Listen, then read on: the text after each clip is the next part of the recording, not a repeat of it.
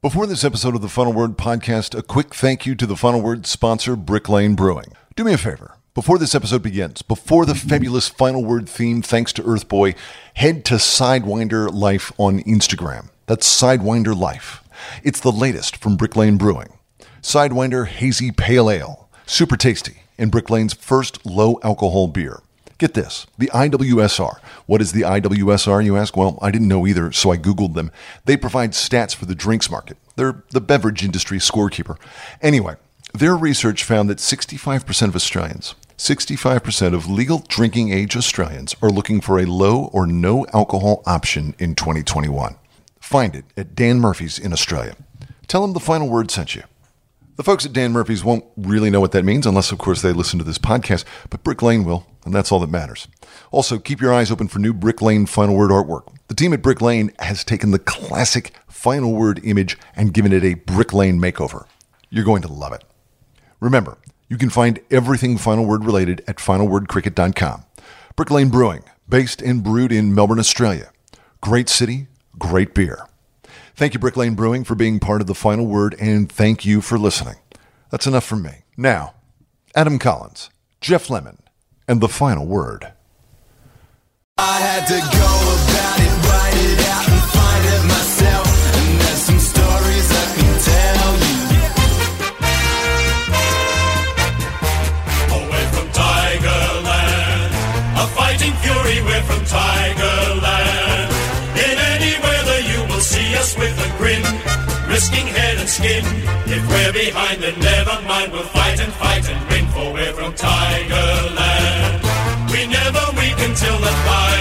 siren's gone.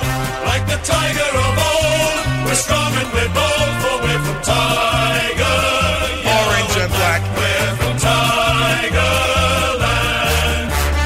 We are from Tigerland, the Bangladesh Tigers, that is. This is The Final Word with Geoff Lemon and Adam Collins, a cricket podcast on which we talk about cricket, primarily first up, Bangladesh 4 1 over Australia. Nearly had the whitewash, but Australia is invincible in the fourth rubber of T20 International Series. That is where they flourish. That is where they are Vikings. Also on the show today, we're talking to Geoff Allardice, the boss of the ICC, about cricket going to the Olympics. It, it's going to happen if it gets let in. Like they're actually committed to attempting to make this happen now. That is happening. And also, later on the show today, I'm talking to John Doyle, who some of you may know better as Rampaging Roy Slaven. Uh, I had a chat to John a week or two ago about his new book, and it wasn't specifically a final word interview, but it was a really interesting interview, and uh he's a great conversationalist. And so we thought people who listen to this show would enjoy that. The book is heavily about cricket in a whole lot of ways. And uh, so why not get that involved as well? So uh, bits and pieces all over the place. We're looking at England, India, and that test series as well, the test that didn't finish at Nottingham. And uh, I think that's about it on the show today, aside from some nerd pledge and other bits and pieces. Nice long intro, Geoff. I like it.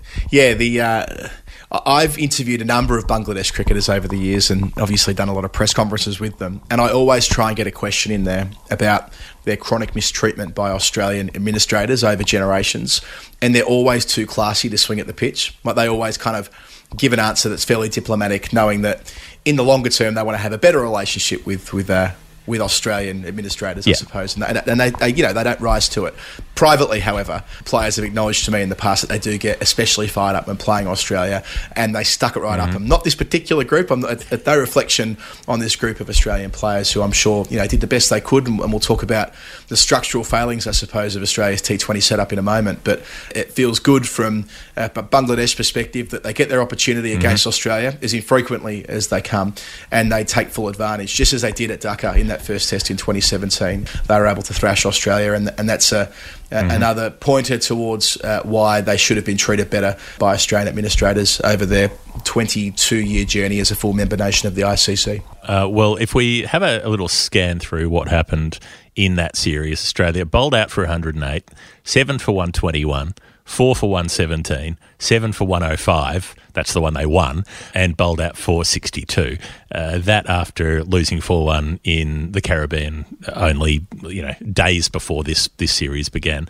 All of the the reasons we've heard about the top line players missing, the difficulty of getting yourself together in COVID times and bubbles and isolation and all the rest of it. But it's a pretty thorough thrashing across the board for what's supposed to be the second rank of Australian players. We've heard a lot about bench depth over the last year or so, particularly Yep. with what India managed to do when they were in Australia, and also the fact that England managed to turn out an entire reserve one day international side which beat Pakistan in a series there.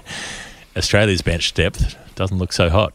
Yeah, not much to speak of, is it? And it's a World Cup year. Remember, they were building to a World Cup that was meant to be last October. Yeah, sure, that was going to be at home, different circumstances. Yes, there are players missing. Yes, we're at the end of a, a long run of, of bubbles and, and so on that a number of those players have been involved in. So there are mitigating factors, but uh, as Dan Brettig has written in a sort of comprehensive piece uh, for the newspaper today, this really is part of a two year decline.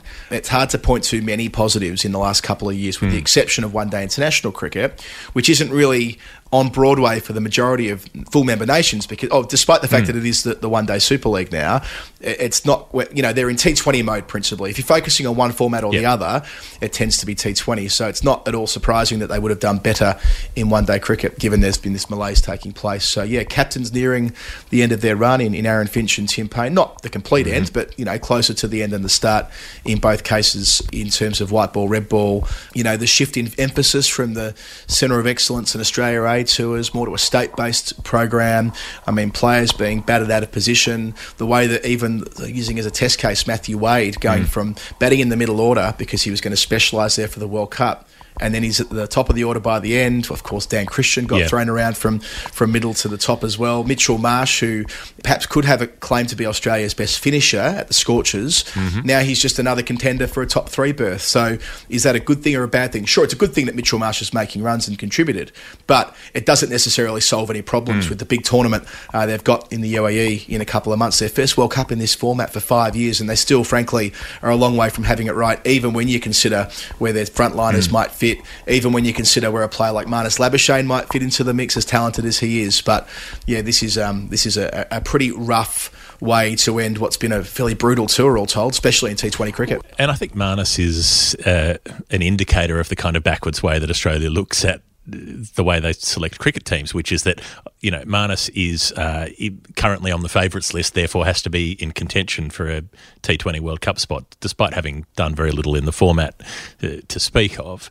And then look as as to who's coming in next. Yeah, as you say, there's uh, where Australia lacks is is a five, a six, a seven. You know, that's where they're not sure about who should go there. They don't need another three if you've got Warner, Finch, Smith, Maxwell. There's your top four sorted, none of whom were playing. I thought it was very interesting that these squads, you know, with with the absences, with Finch going home injured, there were no specialist batters in the squad by the end of that Bangladesh tour. It It was a lineup made up entirely of wicket keepers and all rounders who had to do their best with the situation they were in. Uh, popping Dan Christian up to open in one game, look, that made sense to me. That's it's it's the kind of approach that Aaron Finch took in 2016. You might remember this the the white ball, the 50 over and 20 over series in Sri Lanka, where they were playing on a lot of very turning surfaces, and basically Finch figured that the easiest time to score was against the new ball, and so he just went as hard as possible off the top. You know, he he might be making 50 off 20 balls off the top. Uh, the team would be then grinding their way to 220, 230, 240, but because it was so hard to score later, he decided to take advantage of conditions at the beginning. So I think that's what they were trying to do with Dan Christian. He got out cheaply. That can happen in a T20. He only had one shot at it. You know, I didn't think mm. that was necessarily a bad move. But with Wade being a captain, he, he wants to open. That you know, honestly, when he was captaining, he captained that one-off game in Australia over the summer he immediately popped himself back up to open because that was his prerogative as the captain. That's where he's done his best work as a T20 player. So he's tried to do the middle order thing as the team thing, but he doesn't really want to bat there. That's not where he feels like he does his best work. Yeah, it's interesting stepping back from this and thinking about the five year cycle that's been. I think in the lead up to the 2016 World Cup, there was a sense that Australia don't play an awful lot of T20 international cricket. Often it's one game or two games tacked on the back of a one day tour. It's usually kind of the 50 over squad with maybe, you know, a, a, a, a bow on top. Like I remember Cameron Boyce played that one game, didn't he, for example? Emblematic of, emblematic of um, you know, a, a player or two maybe getting drafted in. But it was principally the one day squad with a couple of tweaks. And that was a pretty fair critique. And they never really looked like they were going to progress in that competition. I think from memory, they were bundled out in, in the group stage, maybe the quarterfinals, whatever it was. They, they didn't look like they were ever really going to threaten the big couple of teams. Uh, So, and we look forward to now. I actually don't think it's the same anymore. I reckon they have prioritised a lot of T20 international cricket in this hmm. cycle, especially when they thought the World Cup was going to be in Australia. A number of tri series that they've played around the world, they've always balanced out their one days with T20s. So it's a different kind of problem now in that Yeah. they've played so much cricket in this form, a far more mature domestic T20 comp than they would have had five years ago as well. Yet there's still these sort of structural shortcomings where in other parts of the world they've got very specialised T20 teams. And again, this is a point that Dan Breed makes in his piece in The Age. This Australian team seems to suffer from not having those specialist positions sewn up at this pointy end of the cycle. Remember when England were hosting the World Cup in 50 over cricket uh, in 2019? They had their Yep. lineup really very well set 18 12 to 18 months before the world cup there was enough room to make an addition like Jofra Archer uh, but they weren't making structural changes to their top 6 top 7 and that's effectively what Australia is going to have to do now. And, and you could say and I heard Matthew Wade kind of suggest that, well, look, the, the pitches in Bangladesh won't be that similar to what they get in the UAE. That might be the case in the first week of the tournament. But as we get deeper and deeper, playing on the same grounds every single day, lots of cricket, they will have wear and tear. They will spin a lot. They, they, it'll be like 2016, where low scores will occasionally prevail, unless Yeah. unless you're playing at Sharjah, I suppose, with the short boundaries. Uh, I'd imagine that Dubai and Abu Dhabi won't be a million miles away from what Dhaka's been in the last week as we get into the tournament. I don't think they'll be as extreme Hmm. in that uh, we've seen a couple of IPL editions get staged in the UAE. We've seen qualifying tournaments and so on where there's heavy traffic on a limited number of strips, and the ground staff at those grounds are good enough at getting getting a pitch usable. So Sure, that's true. Yeah, th- th- they they will be slower, but I mean, I I think. And a bit like what we saw in 2016 was that on some grounds, a 120 to 130 score was possibly defendable. I mean, in Bangladesh, a 90 to 100 score was defendable over the series that we've just seen. So I, I think it's a more extreme version, and maybe that's more where he's where he's getting at, um, saying that it's not going to be that bad. But I mean.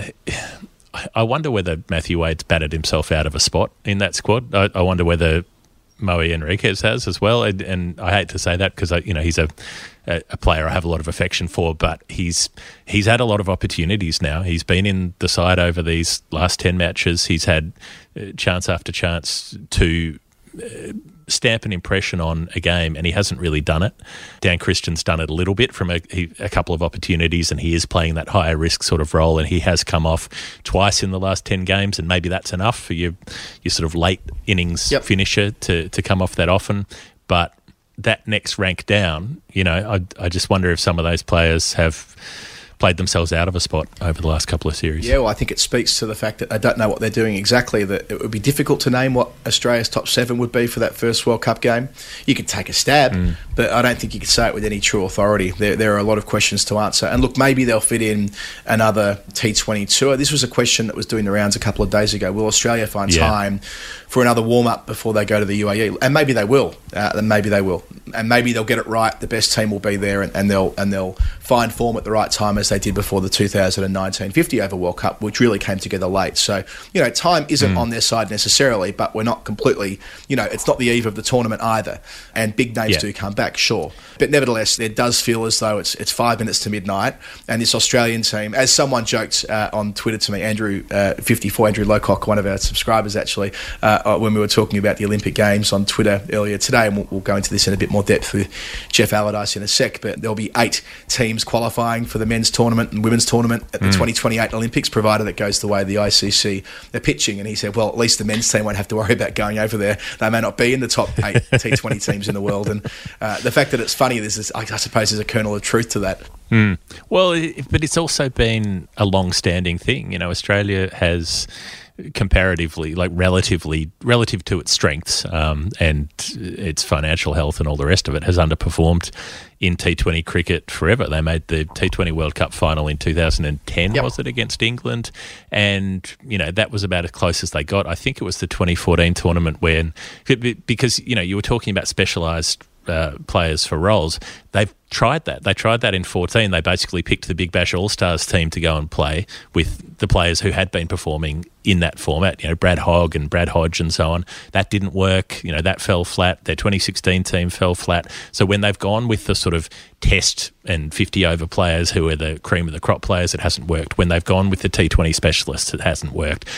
I- don't think anyone can put a finger on why that hasn't worked over the long term. So I think it's it's pretty easy to get into the uh, stuck into the current administration, but what has happened previously over the you know the 10 years before that after you know the first few years Australia clearly didn't take it seriously when Ricky Ponting was in charge T20 cricket didn't matter but after that you know what's what's gone on in, the last decade that they haven't really been able to put up a competitive team most of the time Yeah, and especially and coming back to this point that they were building towards something special potentially, uh, or so they thought anyway. Winning the winning the World Cup uh, for the first time in this format, of course, that's gone away, and maybe they'll get that chance next year. But they look a million miles off the pace uh, at the moment. And yeah, I, I suppose the other question is where will this Bangladesh tour sit? I mean, they've been thrashed four one.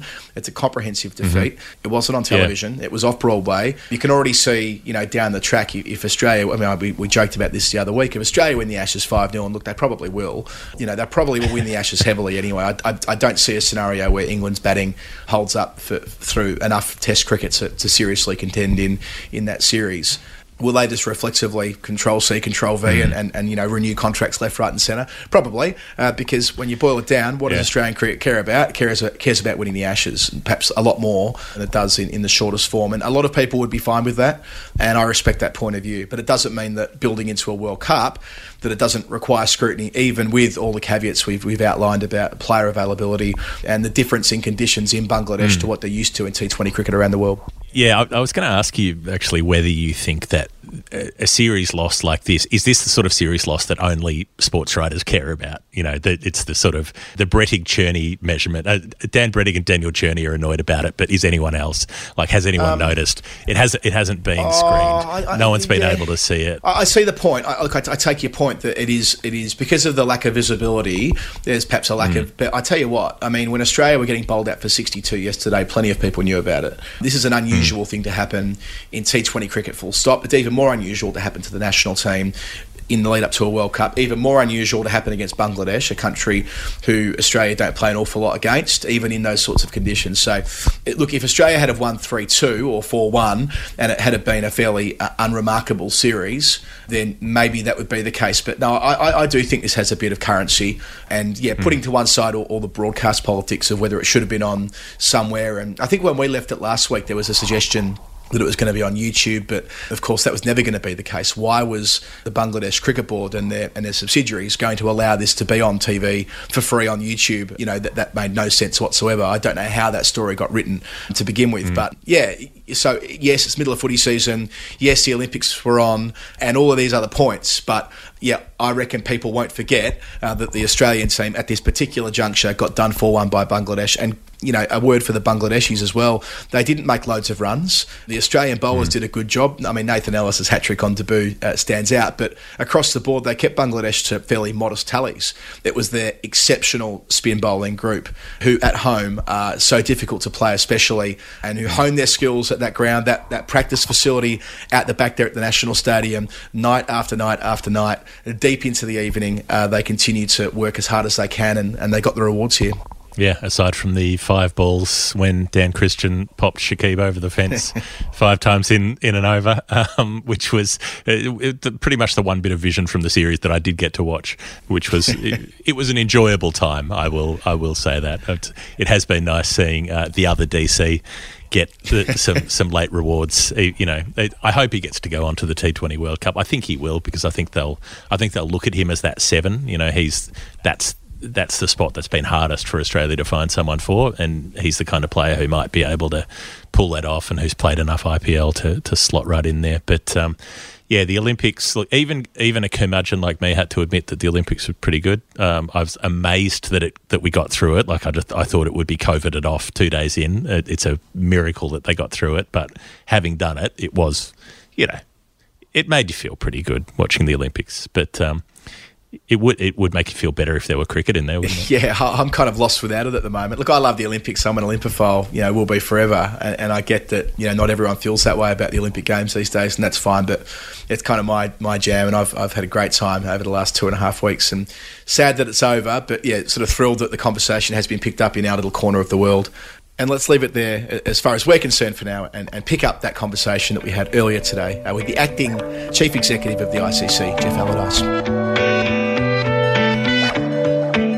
It's the final word with Adam Collins and Geoff Lemon, and we're thrilled to have with us the acting CEO of the International Cricket Council, Geoff Allardice, to talk about a very positive story. That being uh, the ICC have formally announced today a bid for the Olympic Games in 2028 and subsequently 2032. Welcome, Geoff. Uh, last year, the ICC announced a working group to be chaired by Ian Watmore, who's the boss of the ECB, which symbolised a big step forward. But today, you've gone an extra step too by really putting your cards down and saying that you want to be there in LA in 2028. Yeah, that, that's right. And good to be with you both. It's um, yeah, a very positive announcement today. We had our first first meeting of our of our Olympic working group that you referred to uh, a couple of days ago, and we've got the you know the cricketing nations all behind it. So it's yeah, it's full steam ahead from here. And and you know, I thought we thought that uh, given the given the conclusion of the Tokyo Games and, and being able to get the, the games through under under extremely difficult circumstances and, and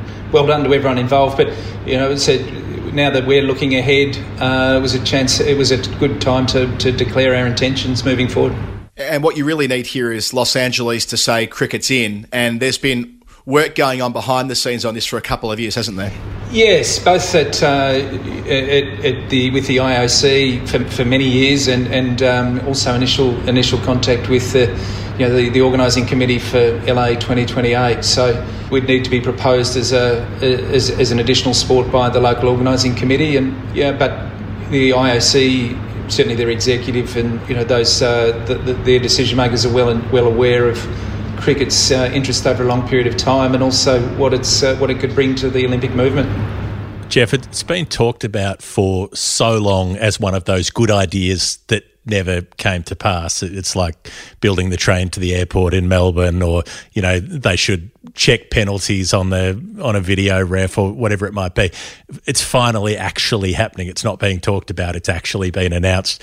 Do you? Does it feel like a you know? Are you, are you breathing a, a, big sigh of relief or or sort of some sort of feeling of accomplishment that finally it's been publicly committed to? Excitement, I think, more than anything. It really is about having all of all of our countries um, pulling in the same direction on, on this issue. And you know, I, I, think over over time, different different members of ours have had uh, you know have had different views on, on involvement. Right now, where you know we've got everyone uh, fully on board. I think it's worth addressing the fact that, like Olympic purists, Olympophiles, don't really like the idea of sports like cricket being in the frame. They, they, they point at tennis or golf, and there are other examples there. But from cricket's perspective, I suppose now the damn wall has been busted down with tennis in 1988 and beyond, that why should we as a sport miss out on that? And not just the teams who might participate. It's been reported that it'll be eight teams in there, but it's not just about the eight teams. It's about the potential funding uh, from national Olympic committees for all sorts of countries who are outside of the Commonwealth. Take Brazil, for example. Yeah, that's right. It's the it's the impact that, that Olympic involvement will have at, at you know national level in so many of our member countries. It's it's uh, it's the lead up to it. It's the qualification. It's the you know it's being part of the you know the established sporting network. I think in some countries being part of the Olympic movement is uh, you know is almost your you know, your entry pass to being part of that nas- the, the, the national sporting you know structure and and I think in you, you, we've had so many of our members over time wanting to be part of that uh, you know that framework at a national level, and and I think that you know that the opportunity to, to be involved uh, is what's drawn us to, to wanting you know to, to the Olympic movement and you know the fact that all of our members can can really benefit from that. Geoff, it's interesting with um, the way that team sports operate in the Olympics. I'm sure one of the points of interest will be will all of the biggest and best players, the star names, be involved in it. And that's not necessarily the case with other team sports in the Olympics. Most of the best basketball players don't come from the NBA. The the best baseball players don't come and play baseball. Uh, football's essentially a development tournament in the Olympics as opposed to World Cups. How do you anticipate it panning out with cricket? Is it likely to be the star international players as they are, or, or might it be more of a, another tier of players like we'd see with football? Oh no, I think the I, I, think we'll be trying to bring our best athletes to the Olympic Games, male and female. In that the formats, you know, we you know we'd be targeting shorter shortest format, and I think the you know other other sports, uh, uh, you know, uh, whether it be tennis or whether it be golf, you know, basketball over over the journey is they've all brought their marquee names to the to the Olympic Games, and I wouldn't have thought that we'd, we'd be any different. Who they, who those marquee names are in 2028, not 100 percent sure, but I think the you know the aim would be for, for everyone to be fielding their, their their best team and.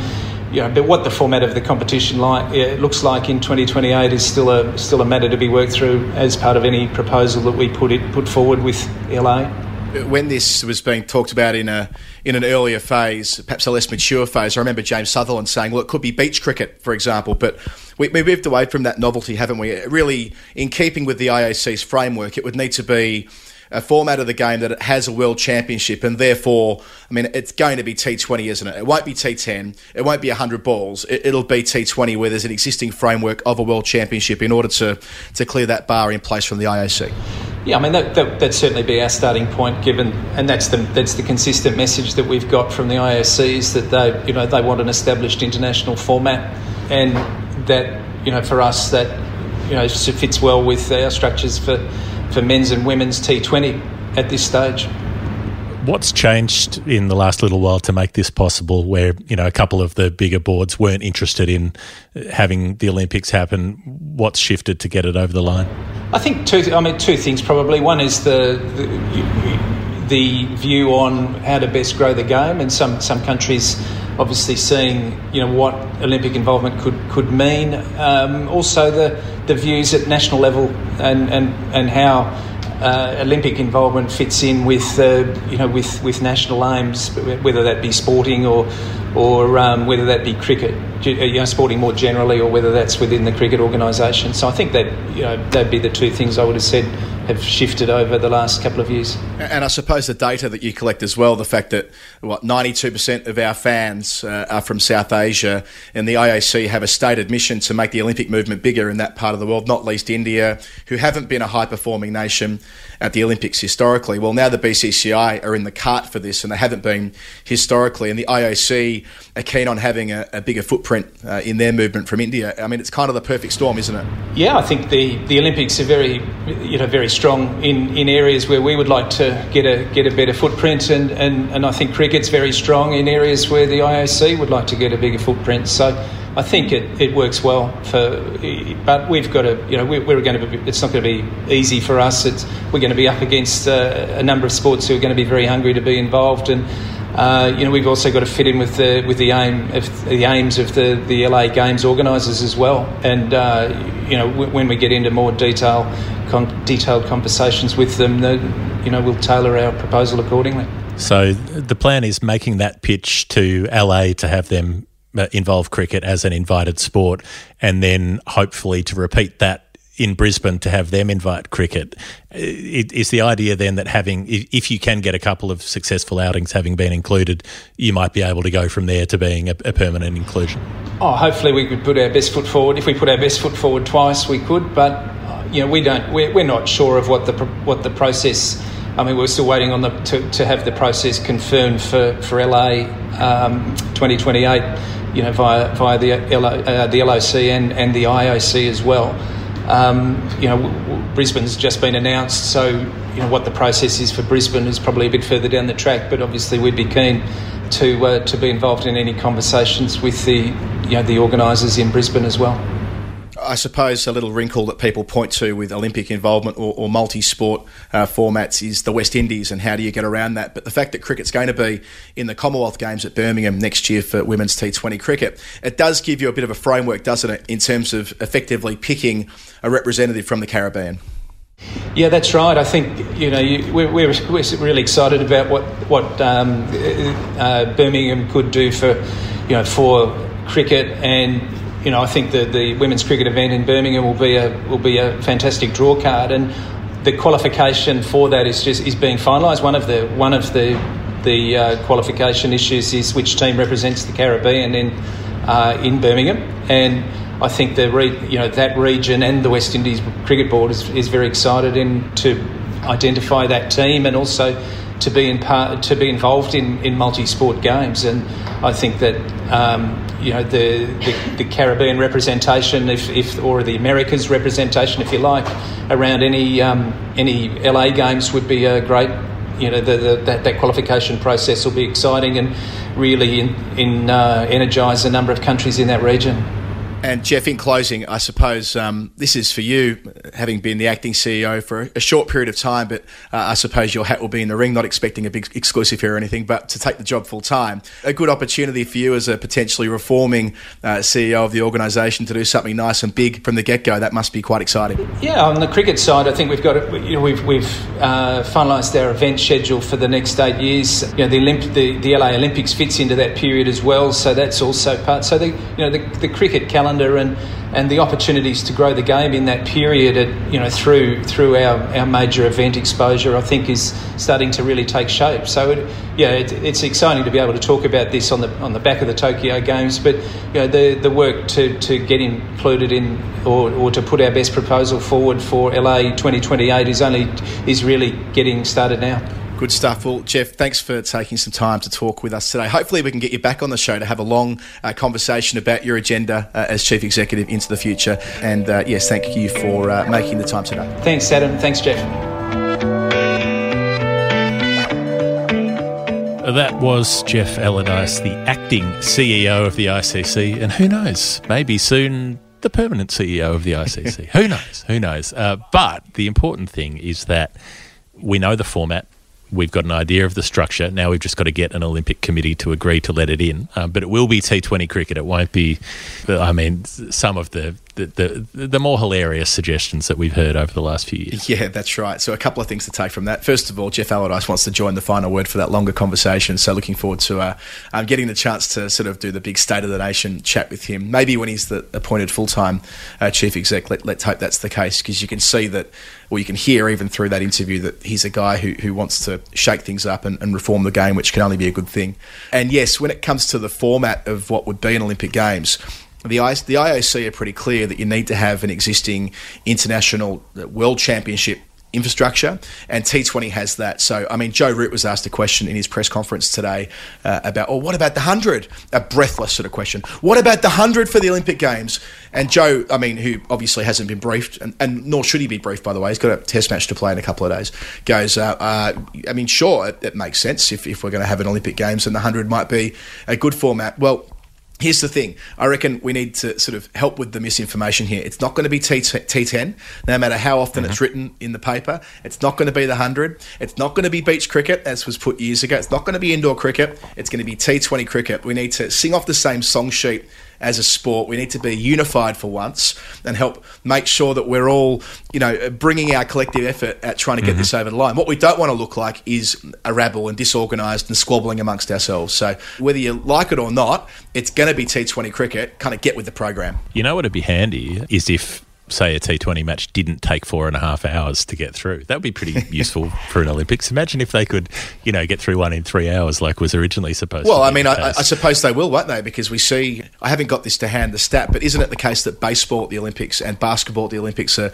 are played in far narrower windows, and not just because of the, the length of the game, but they just it culturally takes a, a shorter span of time. So, and I'm sure that by the time we get to 2028, Geoff, we would have um, fixed the overrate problem per our discussion on the show a few weeks ago. So that'll be all in the rear vision mirror. Well, okay, we can we can only hope. Uh, I think it's the time on the show where we play a little game. You want to play a game? I do indeed. All right. It's late at night here, so I'm just going to say this uh, sotto voce. We're going to play a game called Nerd Pledge. Nerd Pledge. It's the reverse quiz. It's the game we play with people on our Patreon page. Uh, they help us make the show because we make the show twice a week. And so they're the people who support us doing it. They send us a contribution. Uh, it's an amount of currency of their choice. It's not a normal amount, it's not a round number, it's a very specific number because the number relates to cricket in some way, and we have to work out what the number means. For instance, our nerd pleasure for this show is Xavier Bochat or Javier Bochat, uh, depending how you want to do it. His number is $12.90, 1290. And Xavier has sent through a clue as well, which you don't have to do, but he has, saying, I donated twelve ninety because it had to be over three dollars and I couldn't do one twenty nine. Good luck. Can't wait to hear it. This is possibly the greatest podcast segment in the history of podcasts. So not only has Xavier chipped in with a very generous twelve ninety, he's also given us a very generous compliment. So we love Xavier already. Twelve ninety is the clue, but it's one twenty nine. What have you made of one twenty nine, Adam Collins? Yeah, well, thank you, Xavier. Um, that's really nice of you to say, and uh, really kind of you to send that much money through. And I just thought, well, one two nine. Let's find the best possible, the greatest example of one two nine, um, given um, the, the, nature of the sentence he sent through, and that has to be the great Sydney Barnes, who was um, cap number one two nine for England. Now, we've talked about his one hundred eighty nine Test wickets in. In some depth in the past, so you know, Yeah, twenty-seven. exhaustive detail. Yeah, I mean- I think we talked about them one by one. I reckon we went through from one to one. There's a little bit of that. I mean, they came at 16 in 27 Test matches between 1901 and, and 1904. Hmm. You know, his extreme late swing, how he was the quickest bowler going around in his pomp. Then he kind of turned into this canny seamer uh, later on in the piece. But I, I sort of feel But he though- always said he was a spinner. He always Yes. argued he was a A fast bowler. spinner. That was his in yeah his insistence through his whole career was that he spun the ball. Don't call him a seamer. He didn't like being called a seamer. He'll come back and haunt you if you call him a seamer. and, and the other thing that's always confusing is there was also a batsman called Sydney Barnes. Yes. Who played for Australia. And Yes. so that used to that used to fuck me up endlessly. I'd be like, wait, hang on, he's playing for Australia now and he's making runs and what's you know.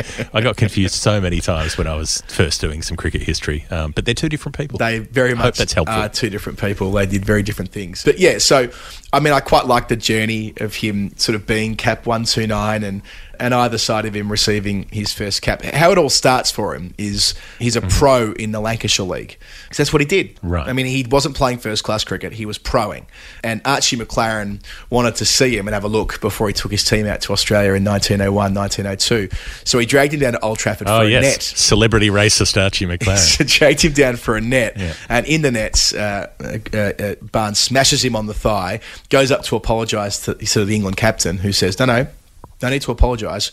You're on the boat. You're coming." So he gets he gets uh, on the tour on the back of that. Takes five for sixty five from thirty five point one overs on, on debut, and then thirteen wickets in a losing effort in the second Test match, and then they lose the series four one. So the correlation there is as soon as Barnes is injured, the arse falls out and Australia thrashed them. He, he, he got asked to bowl 80 overs in the second Test match, which uh, might have contributed to why his, his own thigh was was cooked uh, at the end of that second Test. Yeah. But then he It'll do it. he kind of disappears for five years, uh, you know. And this is you know this has been written about uh, in in great depth by a lot of authors over Hmm. the years. But from 1902 till kind of 1907, he's just not really about. I mean, he, d- he does play in 1902. Sorry, he plays in that Sheffield Test match, the one at Bramall Lane, the one-off Test match there, and and takes wickets there. Um, takes six for. Then they don't play in the next week at Manchester, which of course Australia win the Ashes by like three runs or something like that.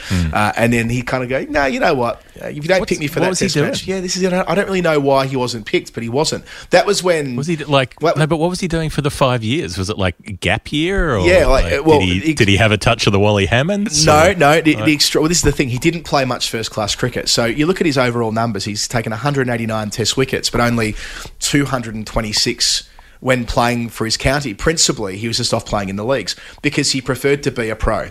the, the rhythm of you know the eight days a week nature of first class cricket did not suit him. So instead, he played on Saturdays for Staffordshire and just did his thing. So, so would you would he have been paid as a county player had he been? No. Well, they might. I mean, he, Right. I suppose. I mean, I don't know how much they would have been paid in that era, but the rhythms of playing just on Saturdays were, were more in keeping. And he was probably. And I know. Right. I know this much. He was earning a lot more for playing for Staffordshire than he would have been sort of playing Hmm. first class cricket. So, yeah. So he misses the 1903-04 Ashes trip. He misses the 1905 Ashes at home as well, and he, he finally comes back to the whole thing in 1907. 08, uh, a tour where uh, he actually gets Trumper out three times for a duck in consecutive matches. So he's back, you know, back in the groove pretty much straight away. And then his piece of resistance is the tour of 1911-12 when um, Johnny Yep. won't hit today. Um, he didn't give him the new ball at Sydney, and he and he kind of sulked off and bowled sort of 30 overs, cracking the shits.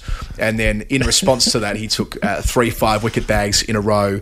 England win the tour 4-1. Uh, it's his finest hour as an England bowler, nearly matched by the 49 wickets he took at at 11 against South Africa that we Yep. talked about before. But you know, it's it's winning an Ashes on his own. That was a busted ass South African team playing on matting. Mats, that's on, right. On yeah, you know, matting wickets, and that's yeah, that's the series. He's still top of the pops for the most wickets in a series, but he also cracked the shits at one point on that tour and refused to play a Test match. So Yes. he played four Tests and took forty nine, uh, but could have played a fifth Test and taken another sixteen or whatever. Yeah, and there's like this classic example of what he was able to do at, at Staffordshire. So he took 14 wickets for 13 runs in a game against Cheshire in 1909, which is just preposterous. Uh, and then uh, against Northumberland, uh, he took 16 in one day uh, against them. I think that's a Oh. little bit later on.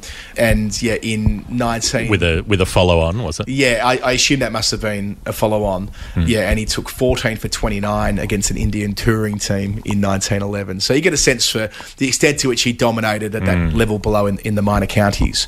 He ended up, I mean, living to a very long age. He, he kept playing cricket until his mid 50s. In uh, 1928, I think it was, against the touring West Indian team. In his mid 50s, they still thought he was the most damaging bowler they faced on the whole tour. Like he could have still played Test cricket some 14 years after his previous Test match. And there's a story that he still attended Lords in his 95th year in 1967, just before he died. He came to Lords and he brought a blind Wilfred Rhodes around with him, uh, his old mate who he played with for so long uh, earlier in his career.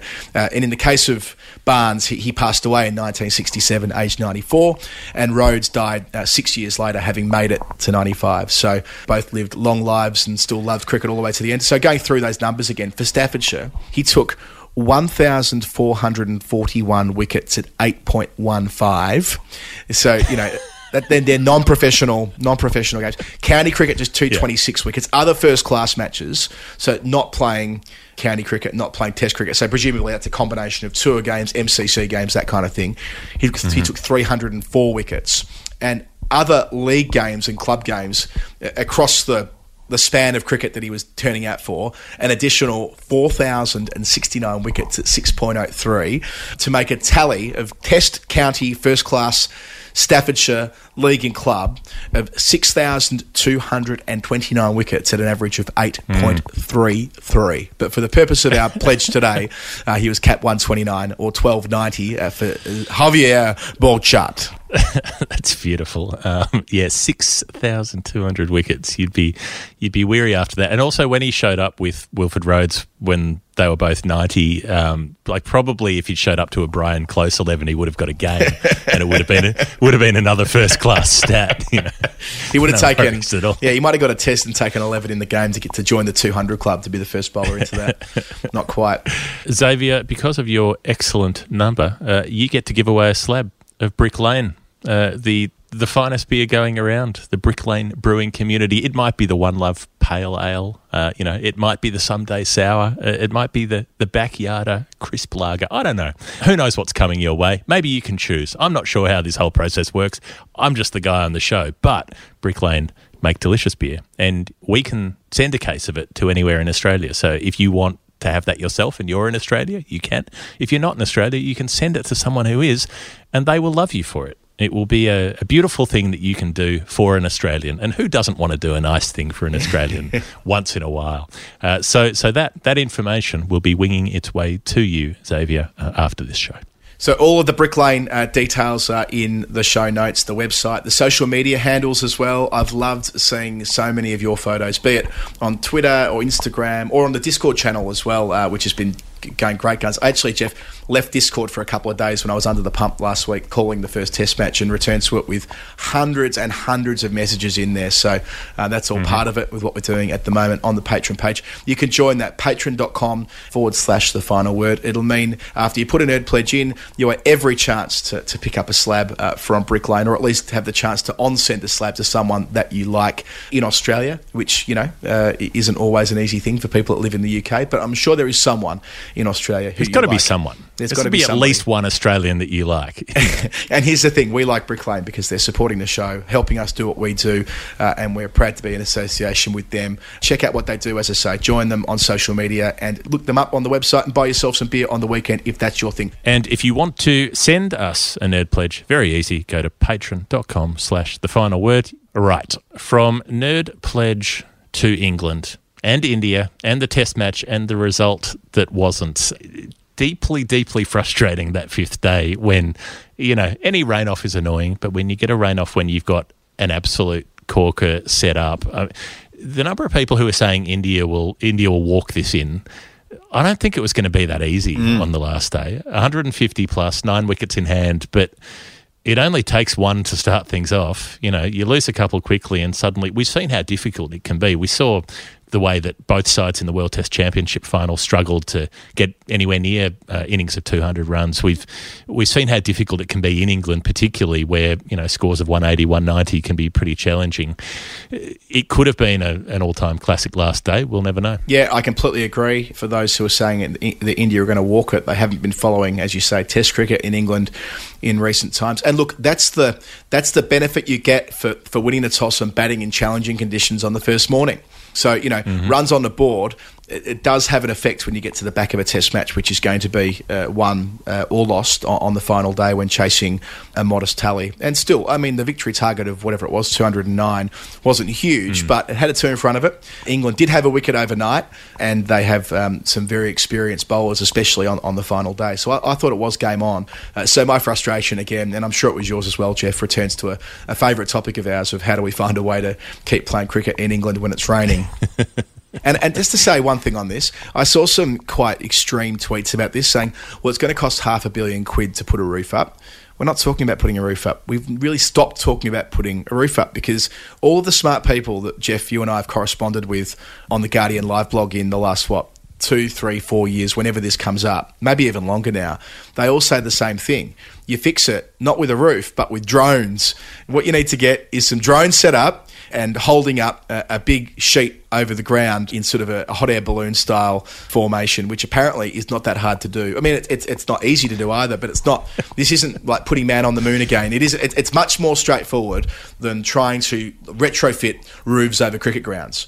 So yeah, it, it feels like. I mean, this might sound mental. This is the first thing I'm talking about here, but we're going to have more days of cricket rained off into the future. We know that. We- We have talked to experts on climate change on this program before. If we want to see Test cricket uh, overcome that challenge, I mean, obviously the better way would to be for our, our game and, and our planet to to reduce its carbon footprint, I'm sure. But like in the short term, in this transition phase, when there is more rain about, surely we need to find some way to keep the rain off the ground. Uh, I, I'm sorry to rant, but I just feel as though we move to the next thing and we don't talk about the problem that happened yesterday, which is something that probably can be solved if if enough smart people put their minds to it. Well, I'm sure we know that the CCCP have this technology.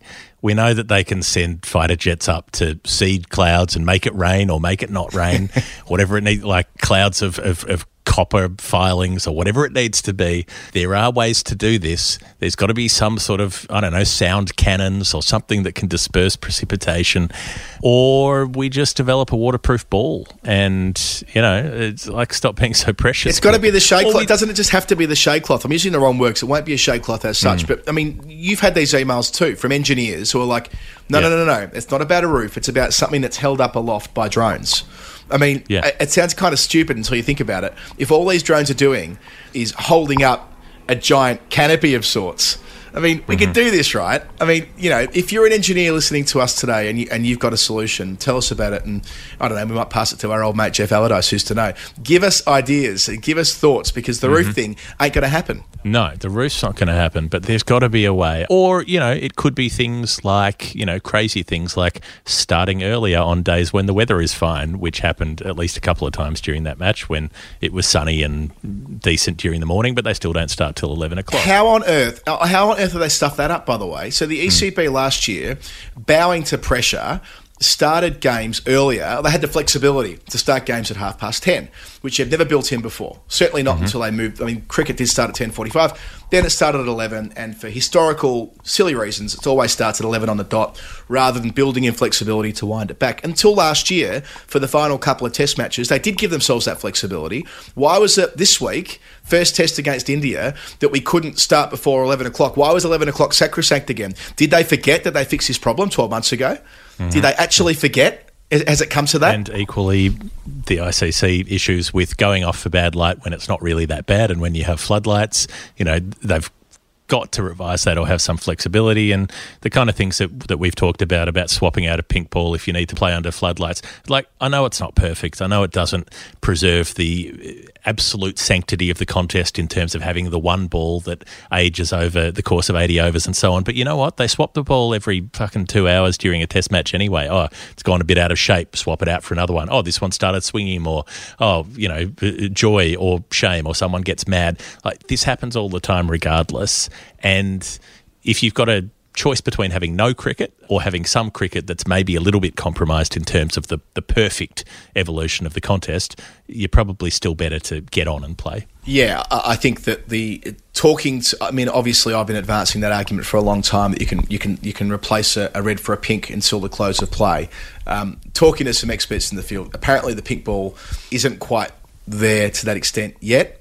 But you know, it can be an aspiration. It can be an aspiration. So uh, by that I mean Still that better than older- nothing. That the older pink ball, it's hard to replicate the how an older pink ball looks compared to an older red ball. So less about the new ball, Yep. more about the older ball. But but nevertheless, yeah, that's there. But uh, look, we just got to get resourceful, don't we? We got to get creative, and it didn't look good when they were coming off when they came off at different times this week. And it's a boring topic, but it's an unfortunate one that we have to keep returning to from time to time. And yeah, I think the easiest one to deal with, not the easiest one, but the, the most important one to deal with is rain, and how at, at test venues we can uh, find some solution that, that involves mitigating the rain that's falling and and hmm. I just don't think we should write it off as sort of crazy sort of science fiction. There- there has to be some way through this. Yep. And I would also ask why, as we've said it before about a million times, why can't an English ground do like a Sri Lankan ground does and cover the entire surface so that you don't have three hours waiting for the wet outfield to dry um, and trying to prep the surface back up? So, the, look, there are these issues. There are also issues with England's test team more so than India's. Uh, very interesting to hear that Moeen Ali has got the SOS, sending out an SOS. He's coming back, baby. He wouldn't be coming into the squad if he wasn't coming into the 11. Somehow, this remarkable antipathy towards a a supremely talented cricketer and presumably towards spin bowling in general ha- is going to shift because, I mean, I don't know what is with Chris Silverwood, but the guy who picked four quicks in India and then picked four quicks very unsuccessfully against New Zealand, and then talks about learning from their failings all the time. Still went and picked four quicks and no spinner um, in the first test, and that could have cost him. It ended up being low scoring enough that, that it didn't, but it might have. You know, that might have been the difference on the last day, not having a spinner, had they been trying to bowl India out without rain. So, Yep. uh, things are changing quickly in that camp. There's not a lot of cohesiveness with the supposed vision that they set out. Yeah, Moeen Ali, the love you gave me, nothing else can save me. SOS. I think that like this was something that I kind of weirdly anticipated a few days ago on our broadcast. Mm-hmm. So they're saying like if they can't find room for a spinner, then they need to find a spinner who can bat in the top seven. They've only got one option. It has to be Moeen Ali. Like by deduction, it's not good. I feel so desperately sorry for Jack Leach. He mm. bowled really well in India. And in Sri Lanka. In tough In circumstances. too. tough circumstances, you know, no runs on the bo- seldom any runs on the board, and there's Jack Hmm. Leach routinely doing the job, you know, making his contribution three for or four for after three for or four for, and now can't get a game in England and, and certainly won't play here. So it'll be four consecutive home Test matches that he's been overlooked for, and then six last summer. So test, ten Test matches in a row in England where they've gone a different way, be it in 2020 when they went with Dom Bess rather, and then this year where they've gone without altogether. Hearing Joe Root talk before about Moeen. Uh, he sort of talked about his confidence at the moment in short form cricket, you know, his capability as a match winner at Test level, which is not to be doubted. The fact that Moeen's only played one Test match in the last two years, though, and that was at Chennai, and all the controversy around him coming home after that is a bit of a thing. I- don't think it's an absolute lock that he's playing. They, they still want to see the pitch at Lords before they uh, are definitive around this, and there's other complications in the England 11 around Ollie Pope. Will he be fit to play? He hasn't done a fitness test as yet. You know, uh, Hasib Hamid Yeah. as well. Are are they going to be reluctant? If, if Pope's fit and Hasib Hamid comes in, will they necessarily be willing to make three changes? Three changes to a Test 11, no matter why or how, is a big deal. So hmm. that they might be reticent to change it up to that extent. Conversely, three changes to a test 11 that's not very good could be seen Yeah. to be beneficial. It, it know? could be seen to be on the front foot, but Hasib, I, I reckon, is the most likely to play. Zach hmm. Crawley, there's no doubt that he has the ability to be a long term Test cricketer. Sorry, there hmm. is a doubt. I, I shouldn't be as emphatic as that. It isn't beyond any reasonable doubt that he might just be a county player, but it looks like he's got all the what you need to be a long term player, but he's desperately out of form and out of runs. And Geoff, how often have we mm-hmm. said on this program that if a player is battling their ass off, that you are doing them a favour to leave them out of the Test eleven, to take them out of the firing line, send him back to domestic cricket to get the specialised coaching that he needs to build in confidence and maybe be viable to, to come to Australia later in the year. And in the short Yeah. term, Hasib Hamid, two hundreds for Notts earlier in the season, one for the county 11 against this Indian bowling attack, including Bumrah and Shami and Shardul Thakur played in that, that match as well, I'm pretty sure. Mohammad Siraj certainly did. Um, he's made And- runs against this attack two weeks ago. He peeled one off in the 50 over stuff as well. he mm, he made a did. runner ball 100 and he was plonking sixes over long on. So, you know, the, the world absolutely turned on its head. Yeah, the stats on Crawley, where, what, is he averaged 10 since he made that double 100? But then I also find it curious that people are so keen to get Ollie Pope back in because he's had a run just as bad as Crawley over the last year or so. He's had a, an absolutely um, torrid run in, in terms of his returns. Yeah, he has. Although, and this is the thing, isn't it? Test matches aren't spreadsheets, are they? You know, like I would say, you know, who am I? Who am I? But I would say that I would have more faith in Ollie Pope making runs for England this week than I would Zach Crawley. Like my gut says that Ollie Pope hmm. looks a more accomplished player across the board at this stage of his career than Zach Crawley. And Zach Crawley looks like he can't make one right now. He looks hmm. ex- incredibly timid and nervous, and you, you can't have that from your number three. So, what England can do is play three openers. And yeah, you know, the great national debate well, not national debate, because to be a national debate, you need the whole country talking about cricket, which it isn't. But Dom Sibley, having faced 203 deliveries for 18 and 28 in the first test, does mean that you can build a case either way, can't you? If you're a critic of Sibley, uh, I saw Tim de Lisle wrote a piece today saying, you know, that messes with the rhythm of a team, having a player who consumes so many balls without being productive. Uh, it can stunt momentum. Others will say, well, look, if he's faced 203 deliveries, he's making life easier uh, for those that come after. So an inconclusive performance, I suppose, at Trent Bridge from the right hander, and but he'll keep his spot, that's for sure. I think it depends greatly on who he's batting with because when Sibley was batting with Joe Root, that partnership looked fine. Yep. Uh, because Root was looking like a million bucks. He was scoring at a clip of, I don't know, 75 to 80 sort of strike rate, which meant that it didn't matter that Sibley was batting at 10 because they were still, you know, ticking along at three and over and it was it was enough. It was good enough. It was quick enough. When he doesn't have someone with that level of assurance and confidence at the other end, which is everybody else in the England team, is maybe Sam Curran, I suppose, has the, the kind of confidence in himself, even if he's not as accomplished a player. But aside from that, everybody else is in their shell so much that it makes it very difficult when there's someone else at the other end who who isn't going to be able to push on like that. And when you have that top three that goes Burns, Sibley, Hamid, if that's the way it works out, like that's a pretty slow top three. I mean, when when Burns is the aggressor out of your trio, you're not really four to the floor at any point. I would just balance that out by saying that Hamid's a more aggressive player than the one we might remember from five years ago. Like he does play more fluently now. So I reckon that on better tracks, and look, Lords was a, a very good track. Uh, what was it? Six weeks ago against New Zealand. That was a very good pitch. Great, great test wicket. I wouldn't be surprised if he does well there. If it's hard, it's not raining at the moment. Uh, you know, if they get a couple of good days prep into it, and even if they bat second and it's flatter, I, I wouldn't doubt that Hamid would be a good option there at number three and can bat at a much higher tempo than Sibley and maybe even Burns. So, yeah, looking forward to seeing how that all plays out in England 11. I suppose that the best thing about the Indian team is we're not really talking about them. They must find a way to get Ashwin in at Lords. I have no idea how they're going to do it. I mean, you know, Siraj is such a competitor. I feel like I want him in the team. Uh, Thakur is a very capable swing bowler. He complements Bumrah and Shami Yep. so well, who basically pick themselves, and Jadeja um, balances them off perfectly. So, I mean, the classic good problem to have there. Yeah, I think as, as I've no one will be surprised who's ever listened to the show, but I think you have to go. Uh, you have to have Shardul Thakur in the team at the moment because you need that extra batting in England, and w- if you can go Jadeja seven, Ashwin eight. Thakur nine, you know, you've suddenly got a really capable team going down the order. I think, you know, I love Siraj, but I think he's probably the one who hmm. needs to make way if someone's making way. But yeah, it's tough to do given the given the way he shapes the ball in the air and how useful that could be at Lords. He's he's not going to be leading the attack with with Bumrah and Shami there, but he's the kind of guy who can take two very useful wickets right when you need them. So yeah, it's a tough call. Yeah, it's extremely rare that Kohli plays the same 11 in two consecutive test matches as well. Like he loves rotating it around. He never lets a- an opposing team settle. So, uh, yeah, looking forward to when the team sheets exchanged at Lords on, on Thursday morning. I'll be back broadcasting that test on SEN if you're in Australia or New Zealand. All through the night, I can keep you company. all through the night. Okay, I think it's time to take a deep breath and then go to John Doyle. Hi, I'm Isa Guha, and you're listening to The Final Word with Adam Collins and Geoff Lemon. Geoff, we're nearly halfway through August, which means this magazine will probably have September on the front. Wisden Cricket Monthly, despite the fact that mm-hmm. the Test series featured on the cover started in the first couple of days of August. That's the way that magazines work, especially when they're done month by month. But I love the fact that in the sort of peak of summer, maybe we're mm-hmm. beyond the peak of summer. Is August still Yep.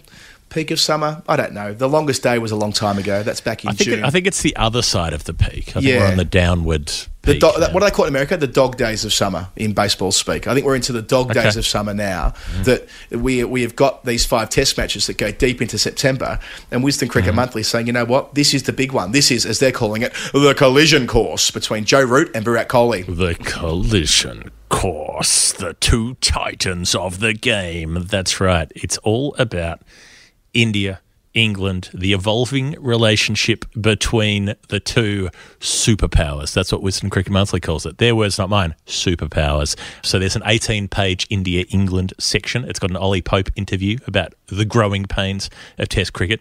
It's got a profile of Mohammad Siraj, the fast bowling outlier, as he's described.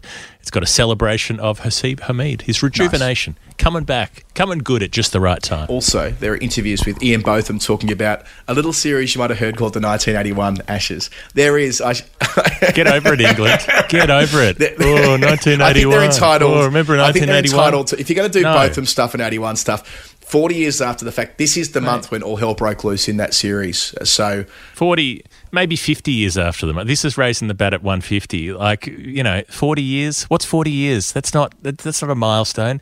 1981. Do you remember 1981? No, I don't because I wasn't The- born the- yet, you know? It- and I'm old. If it didn't happen in my lifetime, then it is too long ago. Like, there, there was on. a um, there was a, a podcast I was a guest on recently about the electrifying 80s, which I'm sure was- Mm-hmm. was a tape that you had growing up as well, Geoff, about the uh, the decade of AFL football. And my introduction, Mm-hmm. if you like, to Ashes cricket, well, maybe not expressly my introduction, but to Ian Botham and the 81 Ashes series was it being described in the voiceover, comparing Malcolm Blight's month uh, to Ian Botham's month.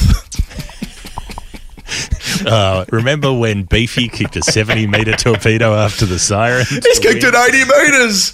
Uh, so, yes, there's Beefy talking about the 81 Ashes. And actually, that's an interview that Phil did. Phil Walker, whose wedding we were at the other day, or you were virtually, and I was physically, and we had him on the on the Daily Show. Phil went up there and had a couple of bottles of wine with him at Botham's estate, I suppose it is, uh, up there in um, the northeast of England. So uh, I'm sure that'll be an entertaining run of quotes through the interview. Uh, Matthew Hoggard is uh, interviewed about the defining moments of his career. I saw Matthew Hoggard a couple of weeks ago, Geoff, when I was set to play a game out at Wormsley as part of the, the, the, the Professional Cricketers Association celebration. Mm-hmm. There was all these former players involved. We were going to have a cricket writers team playing the Barmy Army. It pissed it down all day and we didn't get on. It was all a bit of a debacle. But Matthew Hoggard was there with the tools, ready to run the barbecue for the PCA. So I was still very much involved in the game. Do you think that came up in the interview as one of the defining moments of his career?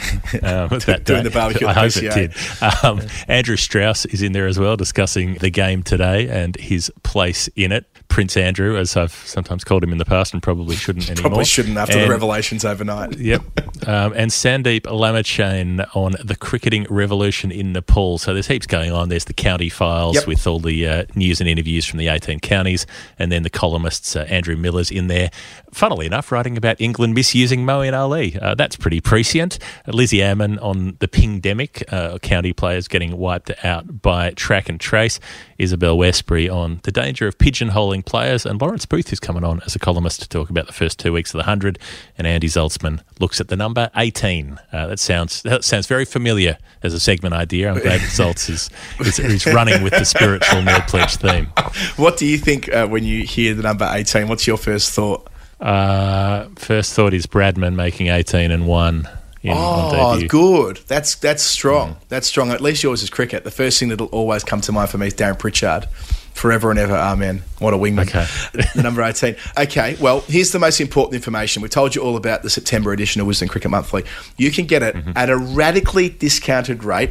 The digital edition, 44% off. That's nearly half price off. They've gone completely mad giving us nearly half price off. bit.ly forward slash WCMTFW, which WCM means W, Wisden Cricket Monthly. TFW means the final word. All in the show notes. 44% off for six editions for 10 great British pounds, 10 squid, or 15 Aussie dollars. That roughly comes to maybe 13 mm-hmm. US dollars. We've done this before. Don't remember what it comes to. But any currency you want, you can buy it from the website bit.ly mm-hmm. forward slash WCMTFW. No code required. None of that nonsense. Just put in that URL, click it in the show notes, and you can be taken directly to a massive discount on the best cricket magazine mm-hmm. in the world, Wisden Cricket Monthly. Through a portal into a cricketing wonderland, Wisden Cricket Monthly. Slaters. Have a read. G'day, guys. This is Jimmy Neesham. You're listening to The Final Word with Adam Collins and Geoff Lemon. I was really interested in the the tone of the book because it, it it's not the book that you you'd expect it to be necessarily. You know, initially you hear a memoir by John, so it's probably about that life. Then there's the concept that it's from the point of view of Roy. At which point, you know, I was more expecting it to be uh, to be hitting the comedy hammer hard, but it's a very contemplative sort of almost quiet kind of book. I, I thought it was a lovely read, but it's it feels like it's a love letter to to the town, to Lithgow, and it's a, a love letter to adolescence and that uh, sort of trying to understand how boys and men work and, and that period where they're shifting from one to another. It's quite a gentle story. So did you know that you wanted to write that kind of story rather than uh, what might have been the more obvious thing that was expected? Uh, well, there were there were no expectations really, Mm. Geoff. No, nobody said uh, you know write something funny, Mm. so I, I was left completely to my own devices. And I, I guess uh, being in lockdown as we were last year, Mm. that there was a sense of some sort of melancholy, I suppose, and whether uh, uh, that sort of sort of filtered through into it or not. But I. I, I found that uh, once I got going, that this was the mood that seemed the best way to do it uh, to focus in on the the, uh, the the issues of the time. And the issues of the time were for us we were part of a large sort of Catholic sect in a way. So, and I'd, I'd forgotten how strong that sectarian influence was, how how isolated we sort sort of were, and how wary we were of uh, of, of of publics because they, as you well know, back then uh, they certainly had no morality, Uh, um, um, none whatsoever.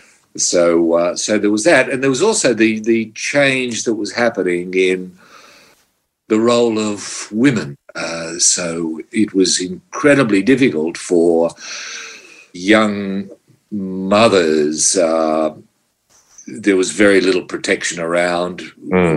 Girls were getting pregnant at a very young age and left to deal with the consequences largely to themselves. They had to solve the problem themselves. There wasn't much support given to them. In fact, there was opprobrium uh, directed to, towards them. So I decided that Roy's mum would have that same challenge, the, the challenge that I w- witnessed back then um, in in other families. But it was nice having Roy being able to just zoom in and out of anyone's house uh, and, and uh, explore the issues of of uh, family uh, as it was at the time. So in terms of the the tone, the tone sort of created itself as I kept going. I, I thought, well, well, you know, this is what it is. It's a love letter, and I guess that's true.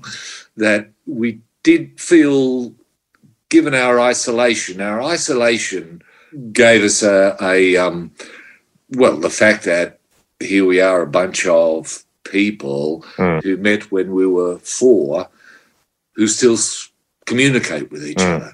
One of the brothers, Brother Michael, uh, he's still alive. I still communicate with him. He left the order many years ago, and now he's a Yep. grandfather. But uh, we we still stay in touch. Um, so so the isolation gave us a.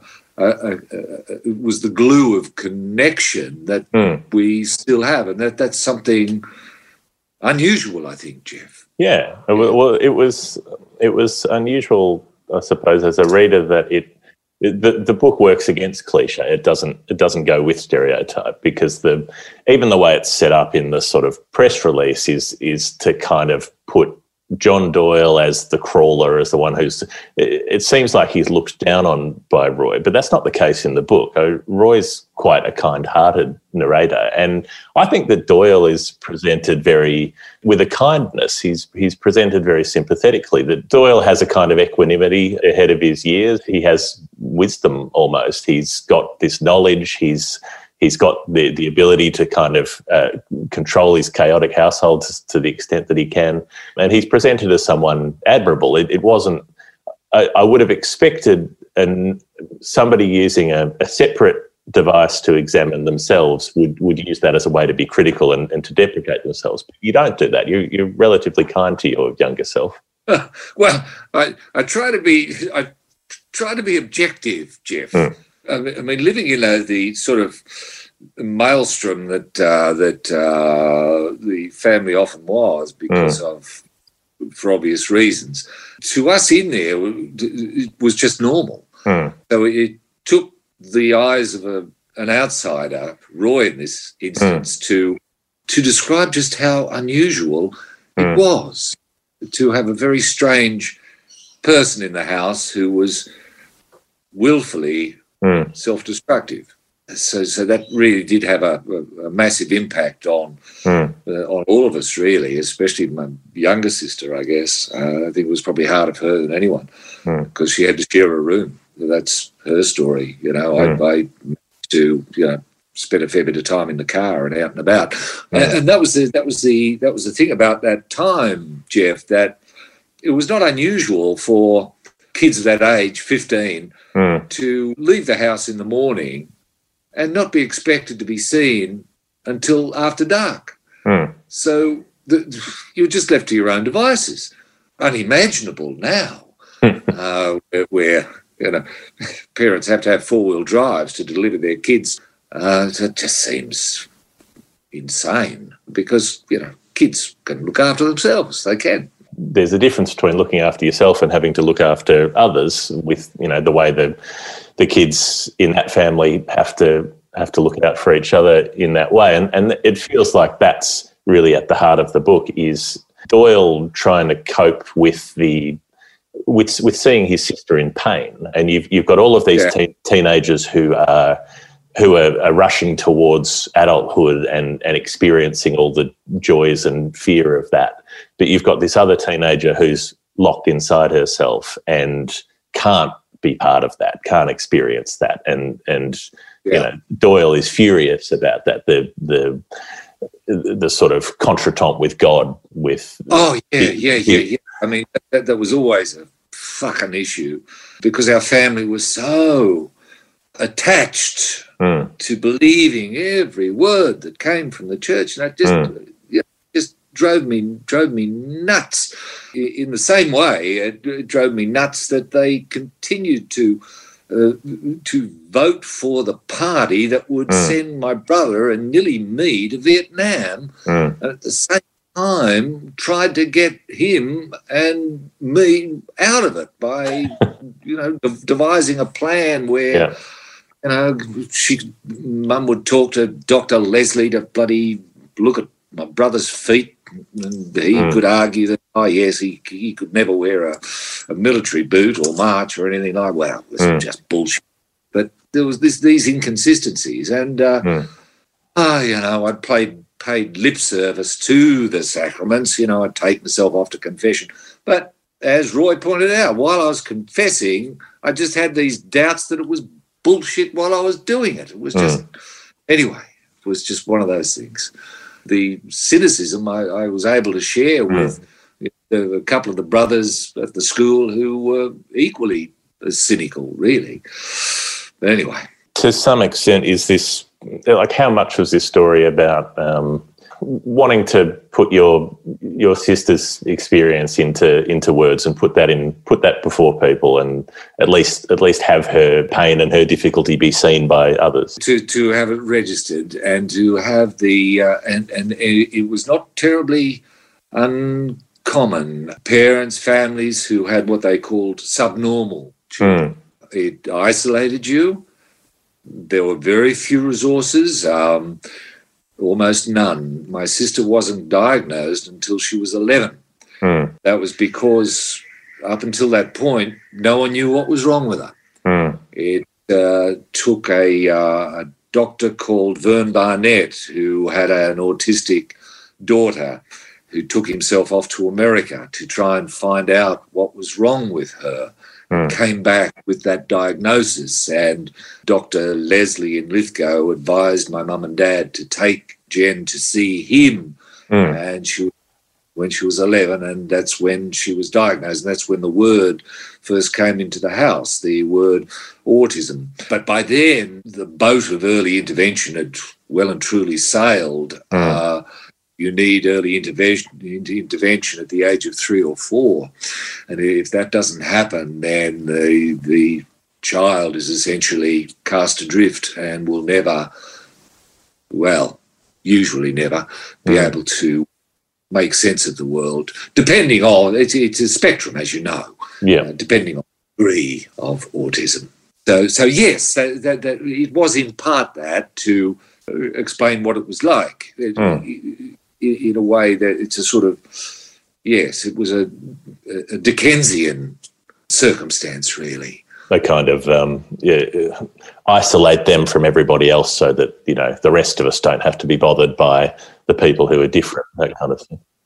As far as the the, the voice of Roy that you're talking about and the character of Roy, I found this really interesting because, uh, like I mentioned earlier, Roy in the book is he's very sweet. He's quite he's kind hearted. He's not he's not he's not cocky because of his sporting gifts or or whatever it is. How does he progress into Roy from television years later, who's who's full of confidence, who's full of jokes? Because this Roy isn't making himself at the centre of the room. He doesn't look for the spotlight. He's not the class clown. He's you know he, he's very much kind of observing everybody else and and staying on the fringes. How does he turn into the Roy that you came to know later?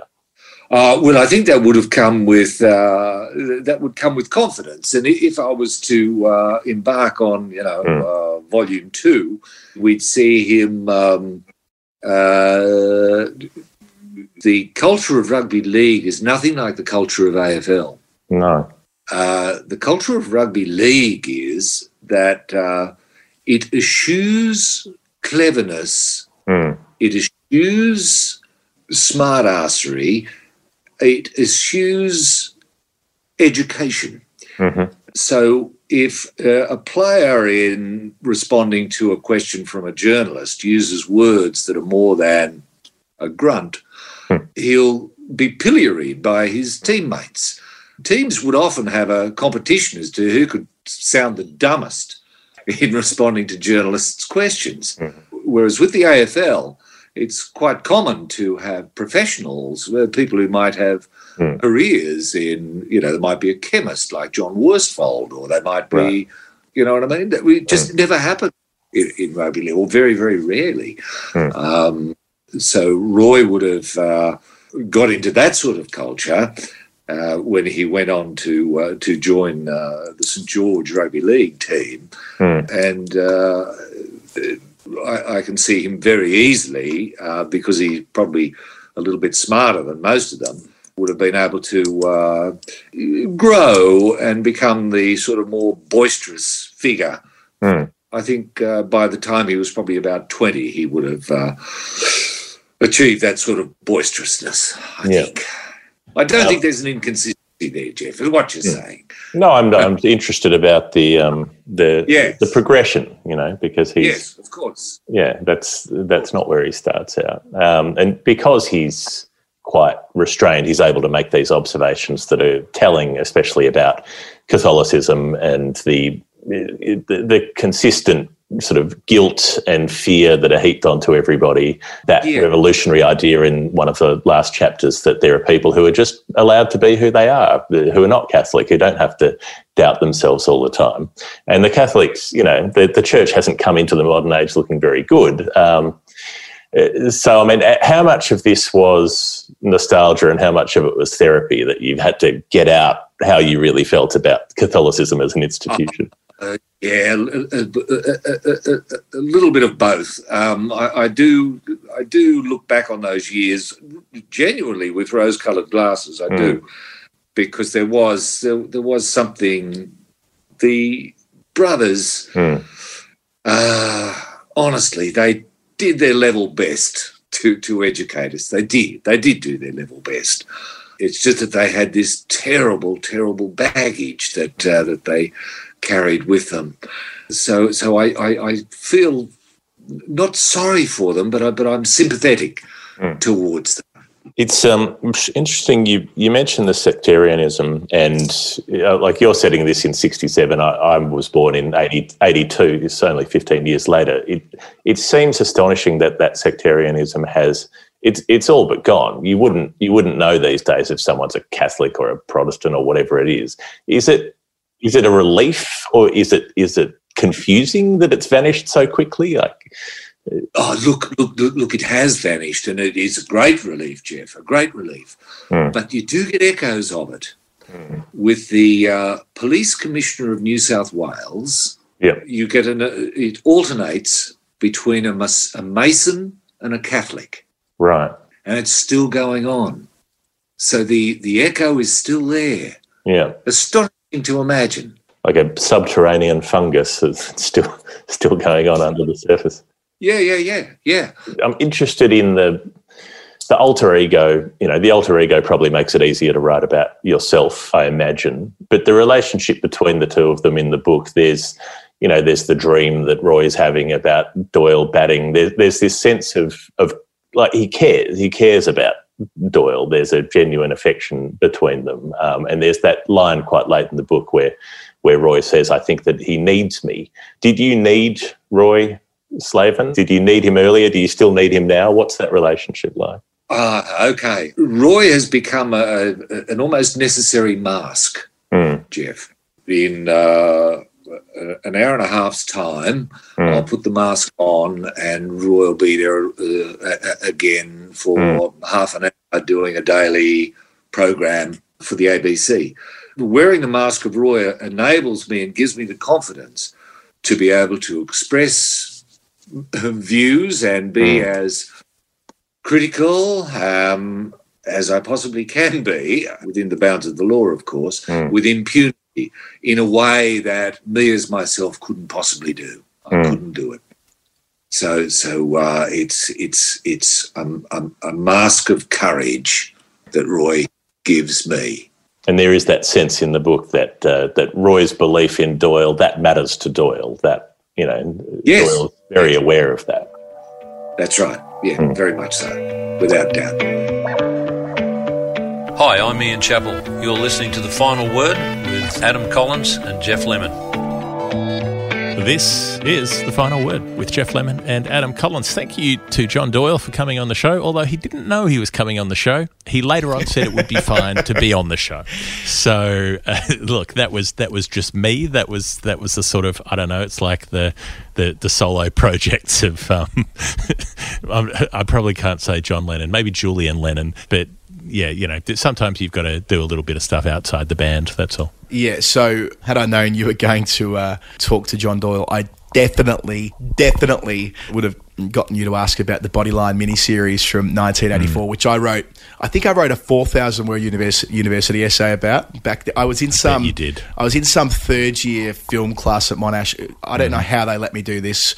I, I did my major essay on Bodyline, which was a six part series, I'm pretty sure. Uh, and John Doyle plays Gubby Allen, the Quisling traitor, as Daniel Norcross would call him, of course, because uh, Gubby Allen was the, the man who refused to bowl the Bodyline tactic when, when, uh, when Yes. Jardine clapped his hands. They, they didn't run around into the ring on the leg side for uh, for Gubby Allen because he resisted that urge and left it to the others. But um, he was no less effective. Bowled on that outside off. That's what Gubby did. Just bowled outside. bowled the outside off. So Uh, yeah, much you know. to the frustration of, of Norcross, who still to this day has a portrait of Douglas Jardine sitting above his sofa. So yes, that, that- it doesn't. It isn't in keeping with his his uh, his value set, shall we say, when it comes to Ashes cricket. But uh, yes, John Doyle uh, was in that alongside, of course, Hugo Weaving playing uh, playing Mm-hmm. Jardine and, and Gary Sweet playing Bradman. But uh, yeah, I, I, at some point God, we can we can ask. It's so bad. It's not though. I- it's not. It's it not really bad. is. I mean, the cricket scenes are bad. I watched it. I watched it with I don't know two years ago, and it is it is a very very bad piece. Stop it! Don't ruin my uh, don't ruin my childhood. Anyway, Your childhood. You, Well, no, you you must know- have been like twenty five when you wrote this essay. I, I, I watched it as a kid. I had the tapes when I was a kid, Right. and, then, and then later wrote about it as a you know I wouldn't call myself an adult at age twenty one, but sort of trending towards No. being something resembling an adult at that stage. I remember there was um, yeah, when doing the research. it's like the that. larval stage of a human. Yeah, yeah, and you're not, you're not a grown up when you're 21. There was a, uh, a, a Tiger O'Reilly was the Sydney Morning Herald's cricket correspondent at that stage Mm-hmm. in '84, and he wrote a review of it. And of course, you know, he was there, so he was fairly well placed Yeah. to write a review. And he was scathing about the way they depicted a number of scenes in the film, not least Mm-hmm. Bradman having a few beers with the lads, because of course Bradman was a notorious teetotaler, and, and you know the way they tried to to manage that through. So you Yeah. know, a- and he was fairly generous to Bradman in that description. Um, it's not as though it was a hit job, but there was still a sort of healthy animosity between those two deep into their lives. Yeah, and like I mean, the idea of casting Bradman as a guy who you know did a bunch of abseiling on police rescue and was was a was a TV week heartthrob that that various teenagers had on on the back of their bedroom doors. You know, yeah, real Bradman areas. The the guy with a voice like this who was about five foot two. like, yeah, he made a shitload of runs, but uh, mm, uh, Gary Sweet wouldn't have picked Frank Ward. I'll tell you what, Gary Sweet would have played it straight. Clary Grimmett all the way. I think that takes us to the end of the show. So this has been the final word with G Lemon and A Collins. Thank you first and foremost to everyone who is on Patreon and subscribes to the show because that means that we can keep making it. It is a miraculous thing that you do that lets us do this a couple of times a week. Um, we'll be back on the weekend for story time. The show is uh, distributed on the Bad Producer Podcast Network and edited by Dave Collins. I just want to say that if you if you have found it hard to get into the Discord channel, just send Geoff or me a message, and we can send you a different link. That for whatever reason, some people have struggled to to draw that link together from patrons. So yeah, all you need to do is contact one of us, and, and we'll send you a different link to let you in there. Where there are currently Geoff 150 roughly of our community who are talking amongst themselves. Occasionally, we drop in to say hello, and it's okay that we don't. There was nearly a final word catch up at the Trent Bridge Test last week. It didn't quite come off because some plans changed and some rain hit, but um, it won't be long before we start doing these meetups on a regular basis, and they're all kind of gravitating around the Discord channel. So once you've uh, sent in a nerd pledge on Patreon, uh, that is your domain as well. Also, wonderful to hear that aside from the Gary Sobers waiting area at Trent Bridge, um, they've now named a temporary bar after him. So you can go to the Sobers Bar. How's that? How's that for a. Um, but it's also a temporary bar in the indoor cricket nets. So it's still just as shit house as the waiting area. it's a way to, way to celebrate the career of, of one of the greats. Um, I'm, I'm, sure, I'm sure he's very touched, Sir G. The show is sponsored by Brick Lane, the Brick Lane Brewing Community. Oh, Um, yeah. if you if, if you enjoy a beer, um, try one of theirs. They're helping us. It's a very nice thing they do. And Wisden Cricket Monthly, don't forget you can get a sweet subscription for just about half price if you click the link in our show notes. Other than that, uh, we'll be back on the weekend with story time. We'll be back before then with the daily show on the test match, the, the 10 15 minute shows that we do at the end of each uh, day's play in this England India Test series. That's it from us. Signing out. See you next time. Bye. I had to go